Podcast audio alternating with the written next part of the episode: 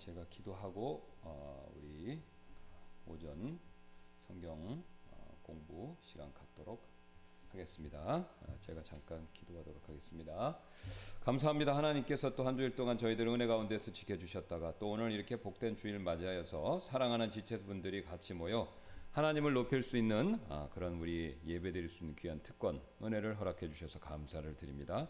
오늘도 우리가 우리를 구원하신 예수 그리스도의 크신 이름에 힘입어 하나님 앞에 우리가 담대히 나갈 때 하나님께서 이루 말할 수 없는 은혜와 복과 또 성령님 안에서 우리에게 주시는 풍성한 은혜들을 우리 마음속에 부어 주셔서 오늘도 우리가 아, 사람이 빵으로만 사는 것이 아니라 하나님의 입에서 나오는 모든 말씀으로 산다라는 사실을 또 우리가 체험하고 경험함으로 우리 영이 기쁘고 즐거운 그런 복된 주일을 보낼 수 있도록 아, 역사해 주시고 어, 함께하여 주옵소서. 또 어, 지금 오고 계시는 우리 성도분들이 있는데 어, 속히 아, 조심해서 잘 오실 수 있도록 도와주시길 원하고 또 이 시간 우리가 살피는 하나님의 말씀 시간이 우리에게 꼭 복이 되도록 성령께서 도와주시길 원하며 감사드리며 모든 말씀 예수님의 존귀하신 이름으로 기도드렸습니다. 아멘.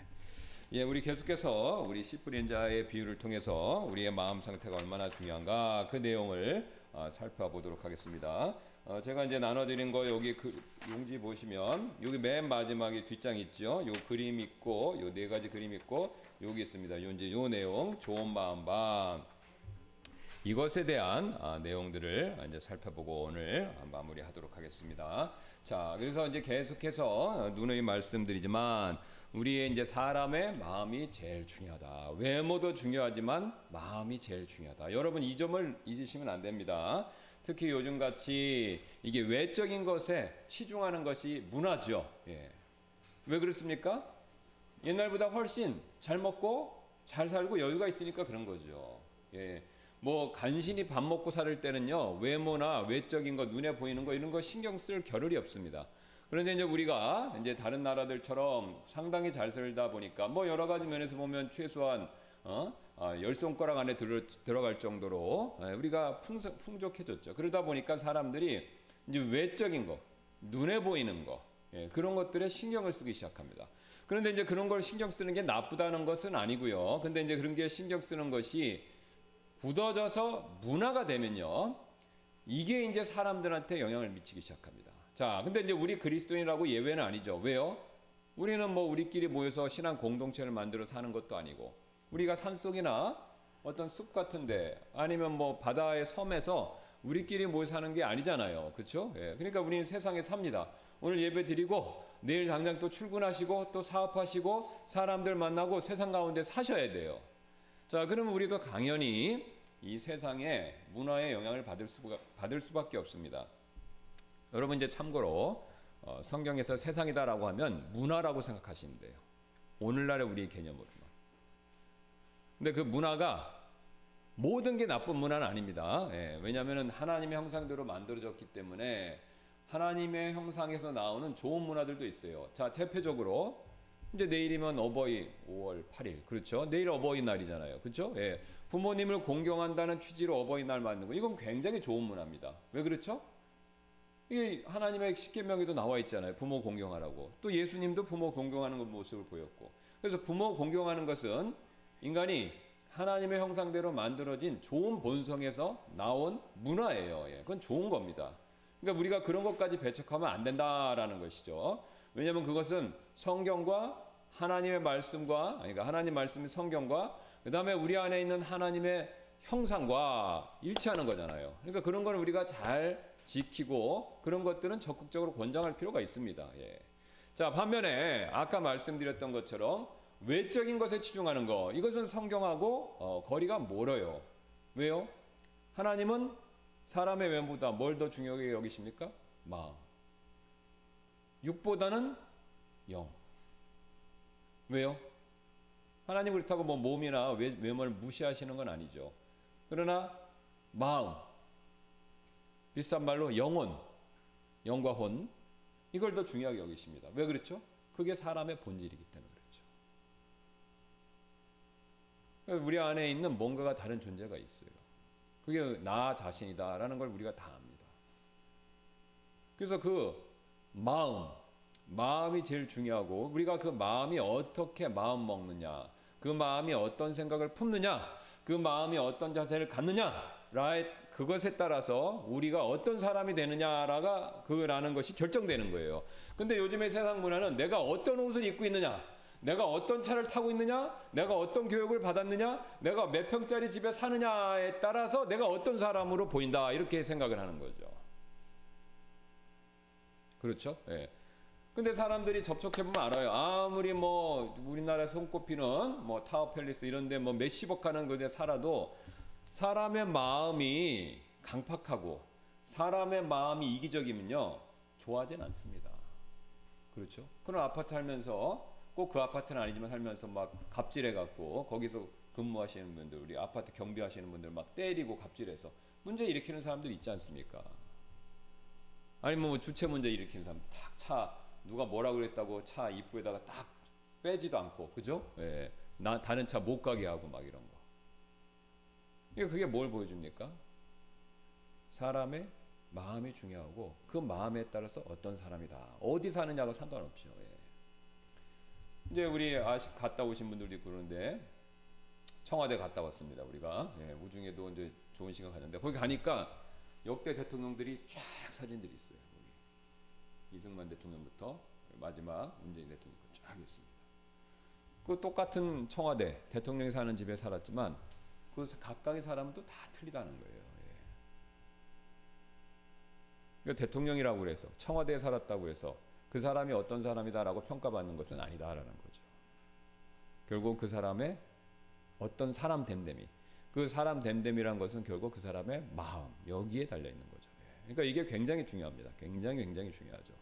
그런데 이제 요즘 문화는 외적인 걸 강조하다 보니까 사람의 마음의 중요성을 강조한다라는 것이죠. 예, 강과 가볍게 여긴다는 겁니다. 그런데 살아보면 그게 아니다라는 걸 느껴요. 왜? 여러분 직장에서 직장 상사하고 왜 힘듭니까? 속된 말로 하면 그 직장 상사 인간성 때문에 그렇죠. 그죠? 그 뭐 이제 속된 말로 제가 인간성이라고 그랬는데 그 사람의 마음 씀씀입니다. 결국.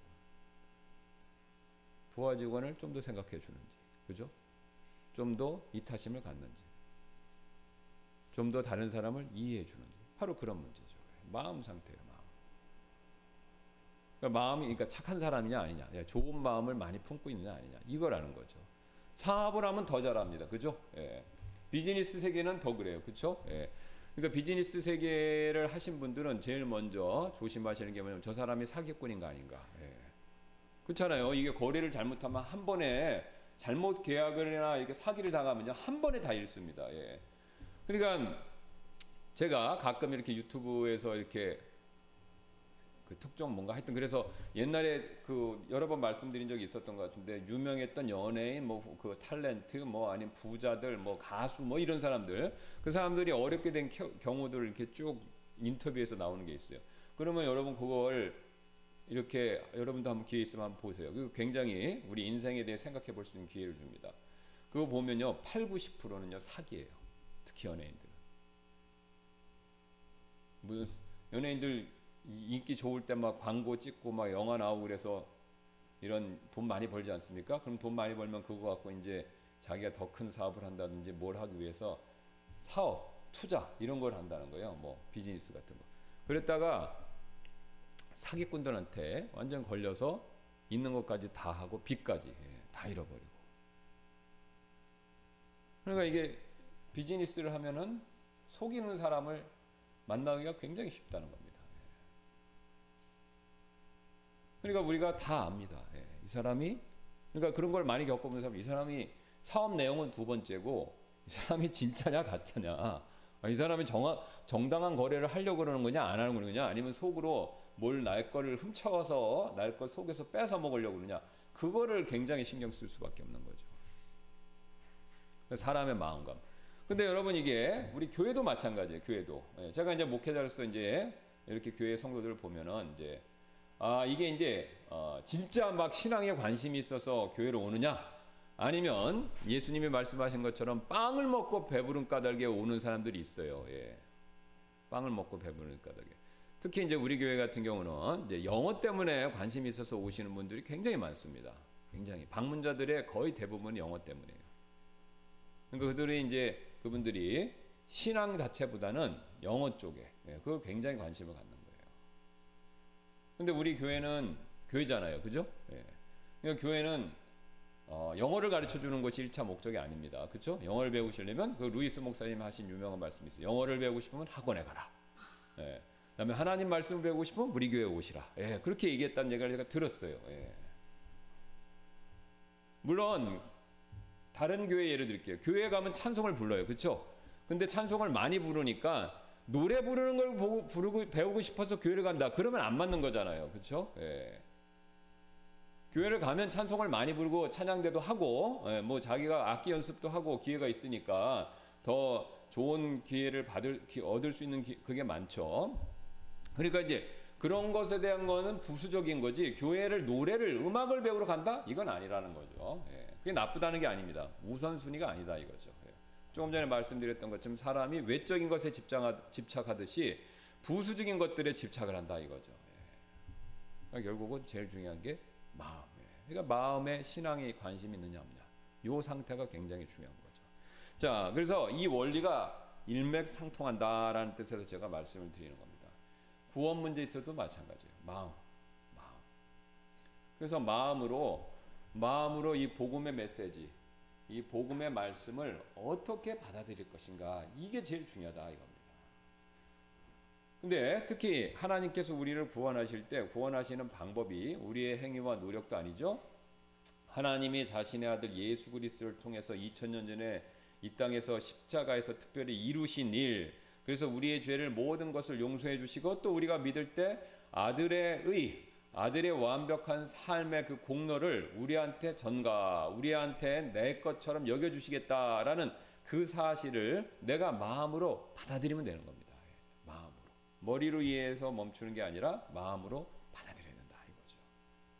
그래서 그 받아들일 때 하나님이 온 마음을 다해서 받아들인 것 그것을 인정하신다 이거죠. 여러분 여기 대부분들 계시는 분들이 이제 가르치는 일을 해보셨고 또 부모님이셨기 때문에 아이들도 가르쳐 보셔서 압니다. 여러분 아, 여러분이 그 원리가 똑같습니다. 자 여러분이 이제 가르쳐야 될 내용이 있어요. 예, 뭐 전달해야 될 지식의 내용이 있어요. 그걸 여러분 학생들한테 쫙 가르쳐 보면요. 학생들이 처음에 이해하고요. 그 다음에 그것을 마음으로 싹 흡수하는 애들은 공부를 잘해요. 그렇죠? 예, 똑같습니다. 자녀들을 가르칠 때 중요한 교훈을 하잖아요. 뭐 하지 말고 뭐 하고 어떻게 하라. 그럼 중요한 가르침, 인생에 대한 중요한 원칙과 원리에 대한 가르침, 내가 경험한 것에 대해서 또 하나님 말씀에 근거해서 이런 걸 쫙 할 때 애들이 그걸 마음으로 싹 받아들이면요. 아이가 변하는 거예요. 그렇죠? 근데 아이들이 아, 또 엄마 잔소리하네. 이러면 이게 들어갔던 게 일로 나가는 거죠. 그죠? 또 선생님이 학교든 학원에서든 뭐 인터넷 방송이든 열심히 얘기해 줬는데 아, 내가 아는 거 얘기하네. 그럼 싹 지나가는 거예요. 그렇죠? 아니면 그때 딴 생각하고 있어도 싹 지나가는 겁니다. 그러니까 가르쳐 줘도 기억이 안 나요. 여러분 기억에 남으려면 마음으로 받아야 돼요. 그러니까 공부 잘하는 애들, 공부 잘하는 애들은 뭐냐면 지식을 자기가 습득을 잘하는 사람이잖아요. 똑같은 시간에 선생님이 만약에 100개의 한 시간에 정보를 줬다. 그럼 공부를 잘한다는 건 뭐냐면 그 선생님 주는 100개의 지식을 자기가 거의 다 받아들이는 거죠. 그죠? 예. 그럼 매 시간 100개씩 하면은 얘는 선생님만큼 아는 거예요. 산술적으로 따져보면. 그러니까 선생님만큼 아니까 시험이나 무슨 테스트나 뭐 이런 것들에서 잘할 수밖에 없죠. 자기가 계속해서 그 100개씩을 받아왔으니까. 근데 그 100개씩을 받으려고 하는 애들을 잘 보면요. 굉장히 진지하다는 겁니다. 그죠? 막 열심히 적고, 그 다음에 모르는 게 있으면 물어보기도 하고, 네. 마음에 마음, 마음. 그래서 가르쳐, 가르치는 일을 해보, 해보신 분들은 딱 알아요. 그죠? 옆에 딱 있으면은 저 사람은 조금 지금 잘 내 얘기를 듣고 받아들이고 있는지 아닌지 다 압니다. 모든 가르치는 원리가 똑같아요. 제가 목회자로서 설교할 때도 마찬가지예요. 이게 설교 말씀을 딱 여러분들한테 전달하잖아요. 그러면은 딱 보면 압니다. 이게 설교 말씀을 딱 이해하시고, 그러니까 튕기는 분도 있어요. 이해했다가 튕기는 거예요. 아유, 저건 내, 내가 못 받아들이겠어. 아니, 저거는 틀리게 얘기하는 것 같아. 이렇게 튕기는 분들이 있어요. 그럼 얼굴이 벌써 울그락불그락 하고, 예, 그 다음에 막 팔짱을 끼고 있고, 안절부절을 못하고, 심지어는 밖으로 나갔다 오는 분들도 있고, 아니면 가는 분들도 있고, 굉장히 드물지만, 예, 그런 경우가 있어요. 예. 그러니까 이게 마음으로 못 내려간 거죠. 이게 마음으로 안 내려간 거죠. 그런데 이제 어떤 분들은 그걸 싹 마음으로 받아들이는 거예요. 그러면 하나님 말씀이니까 마음에 싹 받아들이면 변화가 있습니다. 자, 세상 지식도 받아들이면요, 그 사람이 변하는 거예요. 그 부분에 있어서는 수학을 잘하는 거잖아요. 수학을 가르쳤는데 수학을 수학을 잘하는 거죠. 역사를 가르쳤는데 역사를 잘하는 거예요. 그렇죠? 네. 영어를 가르쳤는데 영어를 싹 받아들이면 영어를 잘하는 거죠. 그러면 하나님 말씀을 가르쳐주면 그 사람이 하나님 말씀 항상 우리의 어, 사람의 변화잖아요. 죄인이 의인이 되고 또 의인이 예수님을 닮아가는 게 핵심이기 때문에 그거에 대한 변화가 있습니다. 그래서 마음으로 받아들인 것 이게 굉장히 중요합니다. 이거는 구원받을 때부터 시, 가장 중요한 구원의 문제부터 시작해서 교회에서 예배 드릴 때 여러분이 아, 설교 말씀을 듣는 자세부터 시작해서 세상에 나가서 뭘 배울 때 또 개인적으로 다른 사람과 얘기할 때 그렇죠? 이게 또 조사가 다 나와 있습니다. 여러분 이렇게 다른 사람하고 대인 관계 잘하는 거 요새 그런 것도 굉장히 인기고 그래서 또 이제 심리학자들이 조사를 딱 합니다. 실험도 다 해요. 대조건 놓고 그렇게 하면요 다른 상대방의 얘기를 잘 들어주는 척이라도 하는 사람이 대인 관계가 좋대요. 그러니까 상대방이 호감을 간다 이겁니다. 그러면 잘 듣는 게 뭐예요? 그러면 공감도 해주고 끄떡이기도 해도 물어보기도 하고 그러면 이 사람이 저 사람을 상대적으로 자기도 모르게 아 이 사람이 나한테 바, 나를 잘 받아주고 이해하는 거예요. 그래서 좋은 마음을 간다는 거예요. 근데 얘기하는데 딱 이러고 있어 보세요. 그리고 또 막 이러고 아니면 핸드폰 이러고 보고 있어. 그러면은 당장 싸움 나죠. 이 사람 왜 그렇습니까? 나를 무시한다라고 생각하니까. 그래서 이게 마음으로 마음으로 받아들이는 거 이게 굉장히 굉장히 중요합니다. 이게 굉장히 굉장히 중요해요. 그래서 그게 나쁜 거면 받아들이지 말아야 되지만 선한 것이고 좋은 것이고 더 나아가서 하나님의 말씀이면 마음으로 싹 받아들이는 것 이게 정말로 정말로 중요합니다. 이게 그리고 그걸 습득하고 그거를 열심히 연습하는 것이 굉장히 지혜로운 사람이 되는 비결이에요. 그러니까 마음을 다해서 하나님 말씀을 받아들이는 마음을 다해서 선생님이 가르쳐 주는 지식을 받아들이는 거. 나쁜 거 빼고요. 마음을 다해서 상대방의 얘기 하는 얘기를 들어주는 거. 예, 나쁜 거 빼고요. 예. 하나님 말씀에 나쁜 게 없으니까 하나님 말씀 다 받아들여야 되는 거죠. 물론 이제 이단들의 가르침은 조심해야 되겠지만요. 그러니까 그 연습을 우리가 해야 됩니다. 예, 그 연습을. 그 연습을. 그러면 부모님이 봤었을 때 여러분 보세요. 부모님 봤었을 때 아들이 자녀가 둘 있어요. 아들 있고 딸 있는데 아들은 항상 삐딱하게 듣습니다. 들은 듯 마는 듯해요. 그 다음에 딸은 항상 네 하고 엄마 눈을 딱 쳐다보면서 온 마음으로 싹 잘 듣는 게 보여요. 누가 이쁩니까? 부모 입장에서요. 둘 다 이쁘지만 자식이기 때문에 더 이쁘죠. 그죠? 예. 말을 잘 듣는 자식이 더 이쁜 거예요. 그게 자, 사람의 본성입니다. 그러면 하나님 입장에서 어떠실 것 같습니까? 복음의 말씀을 전하고 또 구원받은 사람들에게 하나님 말씀 여러 루트를 통해서 줬는데 그거를 마음으로 잘 받아들이는 사람, 그죠? 일단 마음으로 온 마음을 다 받아들이는 사람은 구원받는 거고, 그다음에 구원받고 나서도 온 마음으로 그걸 계속해서 잘 받아들이는 사람, 누가 이쁘겠습니까? 하나님 보셨을 때. 당연히 온 마음을 받아들이는 사람이 그 사람이 이쁜 거죠. 그러면 부모님 예로 다시 돌아가서 그러면 그 딸이 이렇게 부모님이 하는 얘기를 잘 받아들인다. 그러면 가까워지게 돼 있어요. 그렇죠? 네. 더 자세 많은 얘기도 하고 사이도 좋아지고 더 가까워지게 돼 있습니다. 하나님의 관계도 굉장히 마찬가지입니다. 일단은 구원의 복음의 말씀 마음으로 받아들이면 자녀가 되는 거잖아요. 구원받고. 그 다음에 자녀가 된 다음에 계속해서 하나님 말씀을 잘 받아들이면 하나님과 가까워지는 겁니다. 왜요? 받아들이니까 사람이 변하는 거죠. 점점 예수님 닮아가고 예수님에 대해서 알아가는 게 늘어가는, 늘어나는 것이죠. 사람이 바뀌는 겁니다. 그러면 하나님이 더 가까이 하십니다. 구원받았지만 맨날 말 안 듣고 죄 짓고 막 그 다음에 하지 말라는 것만 골라서 하고 그러면 하나님과 어느 선 이상 가까워질 수가 없어요. 그런 문제가 해결되기 전까지는. 뭐 성경에 그런 예들이 뭐 너무나도 많이 나와 있지 않습니까? 예, 구약 말씀에 보면 인물별로 쫙 나와 있죠. 그래서 우리가 마음 중심으로 세상은 외모 중심으로 가지만 우리는 마음 중심으로 예, 마음 중심으로 가는 신앙생활을 해야만 합니다. 예, 그래서 구원 여러분 우리가 자꾸 왜 복음을 전할 때 이게 제대로 전달이 안 되면요 이런 부분에 대해서 우리가 놓치기 때문에 그렇습니다. 그냥 이렇게 복음의 말씀을 전해서 머리로 이해해서 어 이 사람 구원받다 이렇게 판단하니까. 예. 근데 성경 말씀과 하나님 기준에 맞춰서는 머리로 이해해서는 그게 전부가 아니다 이거죠. 마음으로 받아들여야 된다는 거죠. 마음으로. 마음. 특히 요새 같이 인스턴트 뭐든지 막 빨리빨리 그죠? 예. 그 모든 걸 fast 모든 게 빠른 거잖아요. 그러니까 빠른 빨리니까 영향을 받아서 그냥 머리로 딱 입력해. 그러니까 이 뭐 무슨 그 스캐너를 스캔하듯이 그죠? 사진을 사진 찍듯이 그냥 외적인 것만 싹 받아 그것만 딱 머릿속에 넣으면은 그게 이제 자기 것으로 우리가 인식하는 문화가 더 강하기 때문에 그래서 그냥 이렇게 얘기해서 동의만 머릿속으로 동의만 하면 구원받았다라고 생각하기가 쉽습니다. 왜 그래요? 이 세상에 현재 그런 문화의 영향을 받기 때문에 그렇죠. 왜냐하면 외적인 걸 추구하고 빠른 걸 추구하는 문화이기 때문에 이 사람의 마음에 뭘 하는지 안 하는지는 별로 관심이 없어요.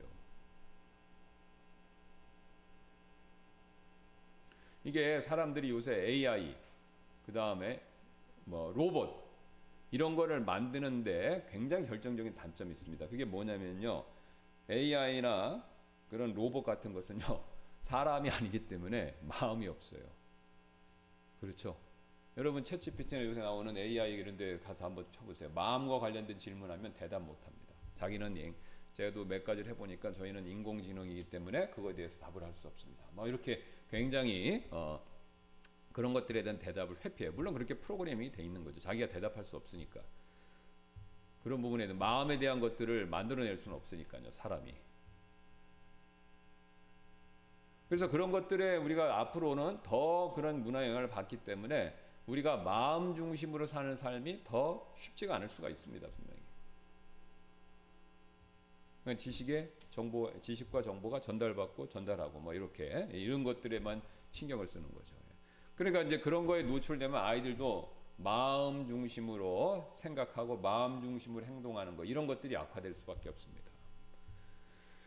자, 근데 그렇게 되면 이제 여러 가지 면에서 문제가 있고 특히 이제 구원과 관계돼서는요 구원 못 받습니다. 마음으로 믿지 않으면 구원 못 받아요. 근데 우리가 그 마음으로 믿는다는 거를 지금 대부분의 많은 분들이 머리로 이해하는 거, 머릿속에 기억하고 있는 거, 그것으로 착각을 하십니다. 마음으로 믿는다는 게 머리로 내가 동의하고 받아들였다. 요거로 생각하신다는 거예요. 그 마음이라는 개념을 충분히 이해를 못했기 때문에.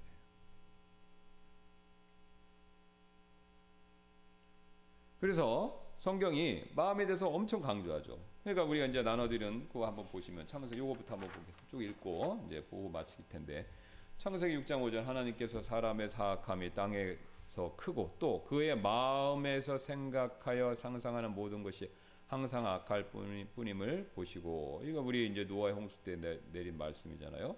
그의 마음에서 생각하여 상상하는 모든 것이 항상 악할 뿐임을 보시고 하나님이 그들의 겉에 나쁜 짓 하는 행동만 보신 게 아니라 마음까지 들여다보시고 이렇게 평가하시는 겁니다. 또 로마서 2장 5절에도 얘기합니다. 다만 내가 내 강팍함과 뉘우치지 아니하는 마음에 따라 그렇죠? 진노의 날 곧 하나님의 의로운 심판이 나타나는 그날에 닥칠 진노를 내게 쌓아올리는도다. 흥미로운 사실은요. 지금 진노를 쌓고 있는데 하나님이 이제 심판하시겠다 이거예요. 근데 심판하시는데 여기서 지금 로마서 2장에서 강조하는 것은 그들의 언행이 아닙니다. 그들의 언행이 뉘우치지 않는 사람들의 그 언행의 핵심이 뭐예요? 마음이라는 거죠. 마음. 그러니까 언행이 왜 나오냐? 강팍함, 뉘우치지 않는 마음 이거죠. 그 마음에 따라서 진노의 날에 의로운 심판이 나타나는 그 날에 닥칠 진노를 내가 쌓아 올리는도다. 그러니까 그 진노 쌓고 있고 그 다음에 그거에 대해서 심판하신다는 거예요. 그러니까 우리가 마음으로 지은 죄의 자체를 하나님이 굉장히 그걸 중요하게 여기시고 그것에 근거해서 또 심판하신다 이렇게 얘기하죠. 언행에 따라서뿐만 아니라. 그래서 이브리서 3장 15절입니다. 주께서 이르시되 오늘 너희가 그분의 음성을 듣거든 경노하게 하던 때와 때 한 것 같이 너희 마음을 강팍하게 하지 말라. 그러니까 하나님이 굉장히 굉장히 지금 어, 간곡하게 호소, 하고 계시는 것이죠. 마음을 강팍하게 하지 말라. 네, 마음을 단단하게 하면 안 됩니다. 그 마음을 강팍하게 할지, 살같이 부드러운 마음 할지, 그거는요 나만 결정할 수 있는 거. 나 자신의 고유한 권한이에요. 하나님이 그걸 개입해서 꺾을 수도 있지만 하나님이 인간에게 자유의지를 주셔서 어느 선에서는 가만히 계세요. 우리가 아이들 보세요. 아이들 어리는데 뭐 영광이나 그런 어린아이 있으면요. 부모님이 물리력으로 충분히 제압해요. 그렇죠? 아, 지금 뭐 중고등학교 된 아들들을 엄마가 제압하기는 어렵죠. 그죠? 예, 등치도 크고 키도 큰데 어떻게 엄마가 제압할 수 있습니까? 아빠들도 못해요. 이제 때려서 뭐 때리려고 그럴 때 아빠 엄마 아빠 팔 잡고 도망가면 어떡합니까? 그거 뭐 제압할 수 없어요. 예. 그런데 이제 이거 10살 밑에 꼬마 애들은요. 물리력으로 제압을 할 수 있어요. 그죠? 예. 말안 들으면 강제로 끌고 갈 수도 있어요. 그죠? 물리력으로 다 써서 어떻게 꼼짝 못하게 할 수 있지만 그렇게 안 한다 이겁니다. 지혜로운 부모는 아이가 스스로 마음을 바꿔서 순종하는 걸 원하죠. 그렇죠? 동생 걸 뺏었어요. 그거 안 줘. 그래요. 둘이 막 싸움이 벌어집니다. 그럼 부모님은 이제 우는 소리 나니까 가봐, 가보죠. 그럼 이걸 줘라 그러는데 엄마가 안 주는 거예요. 뭐 버티는 거. 그러니까 엄마가 강제로 손을 벌려서 뺏어서 줄 수도 있지만 그렇게 안 하지 않습니까? 주라고 얘기하잖아요. 그죠? 그리고 주는 것에 대한 이유들을 설명하면서. 그래서 애가 엄마 얘기를 받아들이고 손을 풀고 주는 거죠. 그리고 미안해 이렇게 얘기하고. 바로 그 똑같은 원리입니다. 하나님께서도 우리에게 우리 마음을 복음의 말씀, 음성을 들었을 때 강팍하게 하지 말라 이거는 것이죠. 우리가 스스로 우리 의지를 써서 내려놓고 무릎 꿇고 하나님의 복음의 말씀 이걸 받아들이다 받아들이라 이거죠. 이거는 원리상 아까 조금 전에 말씀드렸듯이 구원받은 사람도 똑같습니다. 왜? 마음의 작용은 일반적으로 동일하게 작동하니까. 그러니까 복음을 들을 때나 복음 구원받고 나서 우리가 하나님 말씀을 또 들을 때나 똑같아요. 마음으로 받아들이는 거. 그죠? 여러분이 구원받고 또 새로운 말씀들 배우잖아요. 처음에 구원, 우리가 구원받기 전에는 복음의 말씀만 받아들이면 됩니다. 복음의 말씀, 말씀, 십자가의 복음의 말씀만 내가 받아들이면 그거 하나만으로도 구원받아요. 그렇죠? 뭐 다른 뭐 교리나 가르침을 다 알고 구원받는 게 아니지 않습니까? 그러니까 십자가의 복음의 메시지 굉장히 간단하면서도 중요한 이것만 싹 내가 마음을 받아들이면 구원받는 겁니다. 예. 근데 이제 그렇게 해서 구원받고 나서 그 다음에 다른 하나님의 말씀들을 젖으로서 우리가 쭉 받아들이지 않습니까? 근데 그것을 받아들일 때 똑같아요. 머리로 먼저 이해하시고 마음으로 흡수하는 겁니다. 근데 여기 좋은 씨 뿌린 자의 비유 나온 것처럼 내가 이거를 한 귀로 듣고 한 귀로 싹 흘려버리면 사탄이 와서 채가는 거죠. 또 이것을 마음속으로 살짝 받아들이긴 했지만 아유 그래도 돈 벌어야지 이렇게 되면은 이게 또 가시나무 뿌리 역할을 하는 거죠. 아니면 또 내 성격상 안에 그냥 이따만한 돌이 있는 거예요. 원래 성품이 강한 거예요. 나는 한 고집 합니다. 나는 남한테 지고는 못 살아요. 예. 그리고 나는 내가 정한 건 무조건 해야 돼. 안 그러면 내가 자, 밤에 잠을 못 잡니다. 이렇게 태어나는 분이 있어요. 예. 굉장히 성격이 강. 그게 나쁘다는 뜻이 절대로 아닙니다. 왜냐하면 하나님이 그런 성품을 주셨으니까. 그죠? 예. 베드로 같은 사람 얼마나 고집셉니까? 예. 야곱 같은 사람 얼마나 성격 강해요. 그렇죠? 바울 같은 사람도 성격 무지하게 강한 사람입니다. 예. 근데 이제 그 성, 강한 성격이 좋은 쪽으로 올바른 일을 할 때 내가 나는 한 번 마음 먹은 것 이게 올, 올, 올바른 일이고 진리고 하나님 말씀이 이렇게 한다. 목숨을 바쳐서 나는 무슨 일을 한다. 이거면 훌륭하죠. 박수 받을 일이죠. 근데 그게 아니라 내가 잘못 생각해 갖고 내 고집을 부릴 때가 많습니다. 특히 구원받고 초기에는요. 그러니까 그래야 안에 돌덩이가 있는 거예요. 그러니까 그런 돌덩이를 부셔야죠. 내가 내려놔야죠. 그러니까 초반에 하나님이 아시기 때문에 우리 마음 안에 있는 돌박 같은 그 돌덩이, 그죠? 예. 이거를 부수기 위해서 하나님이 처음에 백방으로 노력하시는 겁니다.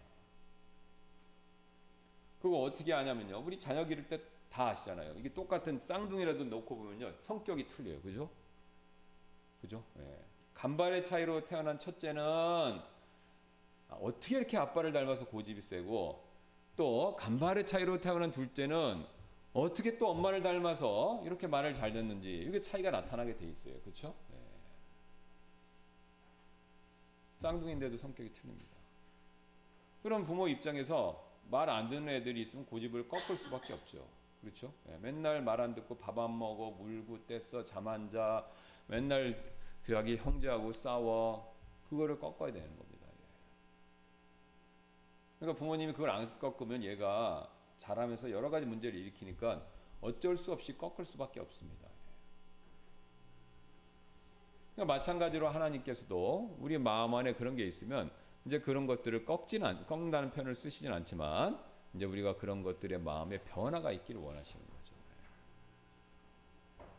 그러니까 우리가 결국 저도 마찬가지입니다. 뭐 저나 여러분이나 우리가 완벽한 사람이 누가 있습니까? 그죠? 우리 각자 각자 성품에 있어서 그 성품이 왜곡되게 그 성품이 작동하지 않는 사람이 누가 있습니까? 예. 성격이 착하면 또 무르거나 게으른 쪽으로 발전하기 쉽고요. 성격이 강하면 우리가 얘기하는 고집으로 또 가기가 쉬워요. 예, 쓸데없는 것들에 대한. 또 성격이 남의 말을 또 너무 잘, 잘 들어주면 또 유유부단으로 가기가 쉬워요. 그죠? 예, 그러니까 우리가 각각 가진 성격이 나쁜 게 아니라 그 성격이 우리의 주위의 환경에 맞춰서 지혜롭게 매번 지혜롭게 우리의 성격들이 반응해야 되는데 그게 잘 안 된다라는 겁니다. 훈련을 받은 적이 없기 때문에. 죄된 세상에 죄된 성품을 갖고 태어나 살기, 살다 보니까 한마디로 고생이 많은 거죠. 예. 그러니까 우리가 그런 것들을 알고 배우면서 우리가 훈련을 해야 이게 이제 우리가 얘기하는 이제 신학적으로 성화 그렇죠 거룩해지는 과정이 되는 겁니다. 그래야 우리가 이제 온전한 사람이 되는 겁니다. 온전한 사람, 또 지혜로운 사람, 또 성숙한 사람, 믿음의 사람 이렇게 되는 거죠. 예. 여러분 착각하시면 안 됩니다. 성경 말씀 머릿속에 많이 넣었다고 그래갖고 내가 그래갖고 믿음이 큰 사람이다, 성숙한 사람 이거 아니에요. 바리새인 보시면 압니다. 머릿속에 성경 지식은 엄청나게 많지만 그게 마음으로 받아들이지 않았기 때문에 예수님하고 엄청 충돌했잖아요. 그죠? 네. 막 성경 10번 읽고 훌륭하죠. 성경을 외우는 거 대단합니다. 성경을 막 써요. 엄청나게 잘하시는 일이에요. 그러나 그것으로 인해서 내가 믿음이 큰 사람이다라고 생각하시면 안 돼요. 그 많은 지식이 내 마음, 내 마음으로 흡수돼서 내 마음 안에서 변화가 있어야 된다 이거죠. 바리새인들은 그 일에 있어서 빵점이었습니다. 그래서 또 오해하셔갖고 아이고 그러면 내가 바리새인 되기 싫으니까 성경도 보지 말자 이러면 또 거꾸로 가시는 거예요. 예. 그러니까 항상 우리는 이쪽에서 저쪽 끝으로만 달려요. 이쪽 끝에서 또 이쪽 끝으로 가고 그러니까 이게 우리의 죄된 성품에서 나오는 부족함입니다. 예. 이게 부족함이에요. 그러니까 그러니까 이단들에게 걸릴 수밖에 없어요. 왜 이단들은 항상 양 끝에 있는 거예요. 끝에서 벗어난 사람들. 그러니까 요 끝으로 끝에서 끝으로 달리니까 요 끝에 있는 이단을 꼭 만나는 겁니다. 이쪽 끝으로 가면 이쪽 이단 만나고 저쪽 끝으로 가면 저쪽 이단 만나는 거예요.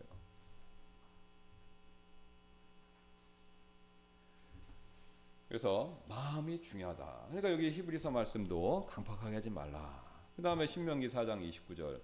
그러나 만일 내가 거기서 주 내 하나님을 찾으면 곧 내 마음을 다하고 내 혼들을 다하여 그분을 찾으면 만나리라. 그렇죠? 예, 마음을 다해서 찾으면 만난다. 그 마음을 말씀하시잖아요. 또 신명기 6장 5절 다 하시는 말씀이잖아요. 너는 내 마음을 다하고 혼을 다하고 힘을 다하여 주 내 하나님을 사랑하라. 그냥 왜 하나님을 사랑하라 그, 그 말씀만에서 멈출 수 있는데 왜 그 말씀에서 멈추자고 조건을 다하셨을까요? 마음 다하고 혼을 다하고 힘 다하는 게 정말로 진정한 우리 자신의 모습이기 때문인 거죠. 그 다음에 사무엘기 3 상 7장 3절도 3절도 마찬가지로 사무엘이 이스라엘 온 집에 말하 이르되 너희가 마음을 다해 다해 죽게 돌아오려거든 이방 신들과 그다음에 아스다도 아스다롯을 너희 가운데서 제, 제거하여 마음을 예비하여 주께로 향하게 하며 그분만 섬기라. 그분께서 너희를 블레셋 사람들의 손에서 건져내시리라 하니 이스라엘 백성들이 이제 굉장히 패착에 빠졌던 게 뭡니까? 이스라엘 백성들은 하나님만 섬기는 게 아니라 우상도 같이 섬겼죠. 근데 우리가 잘 모르는 게 있습니다. 이스라엘 백성들이 우상을 섬길 때 하나님을 섬기는 걸 안 한 적이 한 번도 없습니다. 하나님과 우상을 항상 겸하여 섬겼어요. 그래서 율법의 규정에 따라 절기에 따라 그래서 그 요구되는 바에 따라서 성전에 가서 다 희생물 드려요. 그리고 어떻게 하는지 아십니까? 돌아와서는요. 자기 집에다가 이런 우상을 만들어 놓습니다. 아니면 마을 주변에 산당 같은 걸 만들어요. 또 아니면 아세라를 섬기는 숲 같은 걸 만들어 놓습니다. 그러니까 이중 생활을 한 거예요. 쉽게 얘기하면 우리 식으로 얘기하면 주중에는 우상 섬기고 주일에는 성전 가서 하나님 섬긴 겁니다. 그 두 신을 섬긴 거예요. 근데 하나님은 그걸 인정 안 합니다. 왜 그렇죠? 외적으로는 두 신을 섬기고 있어요. 그게 양립하는 것 같아요. 그게 공존하는 것처럼 보입니다. 근데 하나님 인정 안 했어요. 왜 그렇죠? 마음. 네가 우상을 섬기면 마음으로 나는 안 섬긴다는 거예요. 그러니까 이스라엘 백성들은 아니 우리가 왜 헌물 드리고 맨날 갔는데요. 하나님 그걸 인정 안 하신 겁니다. 왜? 마음은 하나님을 섬기는 게 아니니까. 그래서 이게 우상 숭배 관계돼서 하나님이 항상 이스라엘 백성들에게 그것을 핵심을 가르쳐 주시기 위해서 우상 숭배하면 간음했다고 하잖아요. 요즘에 하면 바람 폈다고 그럽니다. 그죠? 왜 그 말을 하나님의 그 용어를 쓰시냐면 대언자들 통해서 부부 관계를 놓고 보면 쉬워요. 합법적으로 결혼해서 살고 있어요. 근데 딴 여자 만납니다. 그러면 여자 입장에서 아내 입장에서 그 남편이 자기 살아가는 겁니까? 자기에 대한 로열티 결혼식장에서 약속한 그 충성심 이걸 보여주는 겁니까?